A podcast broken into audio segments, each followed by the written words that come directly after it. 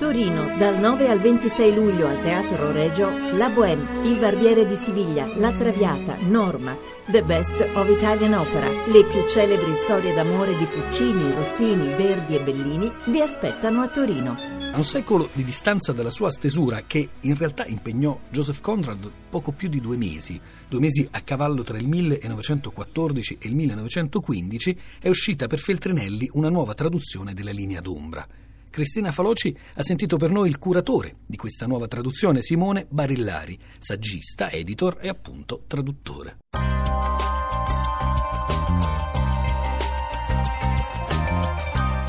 Simone Barillari, come si è avvicinato a un testo così celebre e già tradotto più volte prima di lei? La linea d'ombra è un testo classico che mi ha accompagnato come lettore per eh, moltissimi anni. È un testo che viene spesso associato al, e giustamente associato al passaggio tra la giovinezza e l'età adulta, ma è in realtà un testo che eh, può essere letto più profondamente in eh, altri momenti della vita perché è in realtà il libro dell'indecisione, il libro dell'incertezza. Secondo me è abbastanza eh, chiaramente detto da Conrad nell'incipit stesso in cui c'è una citazione dell'Amleto, un altro dei grandi libri dell'incertezza, di un uomo che deve scegliere tra due cose.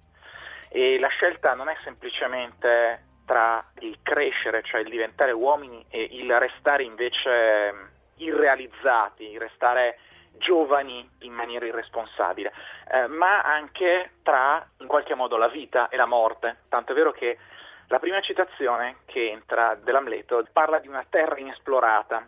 Ora, nell'Amleto, nell'atto terzo, la terra inesplorata mh, è un passaggio del monologo dell'essere o non essere e è un riferimento alla morte.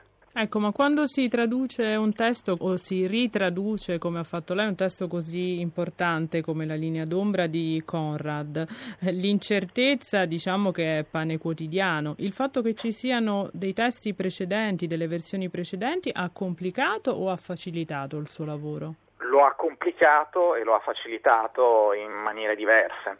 Tradurre un classico è porsi in una tradizione di traduzione e quindi eh, è necessariamente prendere in considerazione le versioni precedenti, non eh, banalmente per migliorarle, posto che ogni traduzione risponde a dei criteri interni di coerenza e di, eh, di bellezza probabilmente, quanto per intraprendere delle scelte che leggano il testo in un modo che sia comunque nuovo e che quindi giustifichi questa traduzione.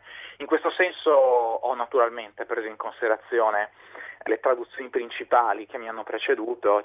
Si va dalla traduzione classica di Renato Prinzhofer per Mursia, Ugo Mursia è stato eh, come editore anche come critico letterario e traduttore il responsabile dell'affermazione e della popolarità che ha avuto Conrad fin dall'inizio in Italia, per poi considerare anche comunque quella molto particolare, molto idiosincratica, molto personale di Gianni Celati, uscita per, eh, per Mondadori, e quella di Marenco e Saraval per Einaudi e Garzanti sono tutte traduzioni piuttosto diverse. Il mio lavoro è stato nella direzione di cercare di portare alla luce il tono di confessione che ha questo romanzo, cioè il tono di un uomo che sta parlando a qualcuno a cui si rivolge in quattro occasioni e che può essere il lettore, il figlio a cui è dedicato questo scritto che sta per partire in quel momento, nel 1915,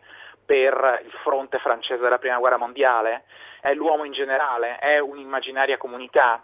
Eh, ci sono degli you in questa confessione eh, fatta dal narratore.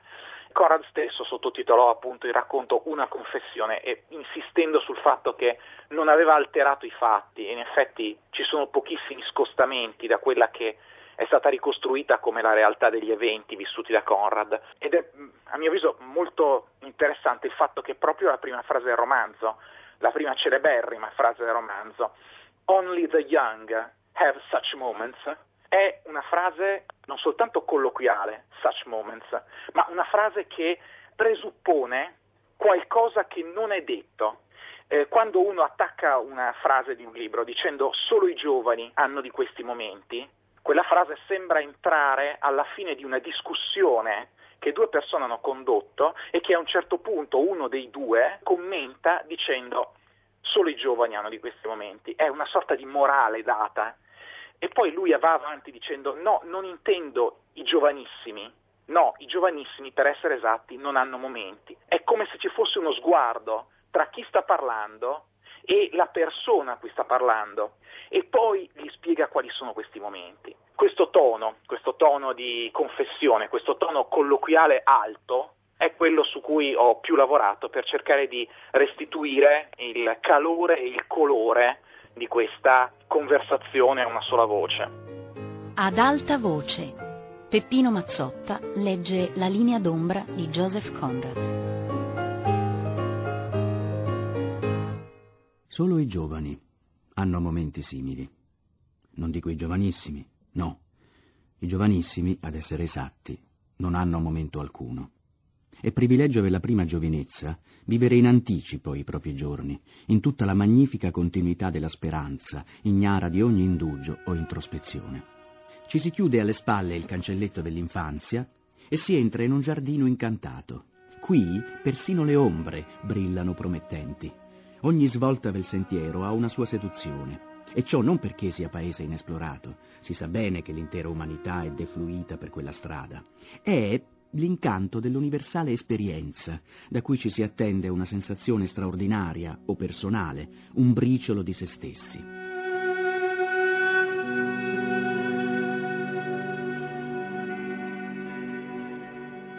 In effetti Barillari, confrontando anche solo così, a mo' di esempio, la prima pagina in due traduzioni che avevo a disposizione, ho trovato la sua eh, con un tono più diretto e anche più coinvolgente per il lettore. Ad esempio, le prime persone plurali ci chiudiamo, sappiamo, ci attendiamo, rispetto alle forme più generiche e impersonali, uno chiude, si sa, ci si attende. Quindi si lavora anche su queste sfumature. Conrad traduceva dal francese francese i suoi romanzi, cioè li pensava in francese e li traduceva in inglese, che era per Conrad la terza lingua, nemmeno la seconda. Una lingua appresa intorno ai 26 anni, lui che era polacco ed era cresciuto leggendo e parlando spesso con il padre e lo zio in, in francese. Quando lui impara l'inglese lo userà poi per scrivere i suoi romanzi e molte volte si ha davvero la sensazione che lui, che fu sempre a disagio a parlare in inglese perché lo parlava sempre con un forte accento, ma che è diventato uno dei maestri di stile della lingua inglese, stesse forzando leggermente le possibilità dell'inglese e, e quindi ampliandole proprio perché aveva eh, un retroterra come il francese. In questo passaggio eh, Conrad usa per quelle che eh, lei ha citato eh, come il noi, che ho usato io, eh, o come sì o uno fa questo, si fa questo o uno fa questo, usa sempre one, one knows that, one does, eccetera, eccetera. È molto interessante il fatto che se io avessi dovuto tradurre questa cosa in francese, avrei probabilmente, anzi sicuramente, usato l'on francese, on fait ça, on dit ça e così via. Il francese ha questo on impersonale che fa riferimento sia a noi sia all'uno in particolare, ma quell'uno che è inteso come l'uomo. Tant'è vero che on è una contrazione del francese eh, medievale del latino homo. In questo senso, quel passaggio contiene quella poliedricità di significati. Andando verso il noi, ho cercato appunto di ricreare questo parlare colloquiale, questo parlare colloquiale che però è un parlare colloquiale alto, perché quello che sta parlando è un uomo adulto che ha vissuto gran parte della sua vita, come apprendiamo nell'ultima parte del romanzo, e che sta raccontando la sua vita a qualcuno. C'è un interlocutore implicito in questa confessione, esattamente come in tutte le confessioni, che hanno di fronte a sé un volto che non si vede, ma che sta ascoltando tutto ciò che si ha da dire per condividerlo.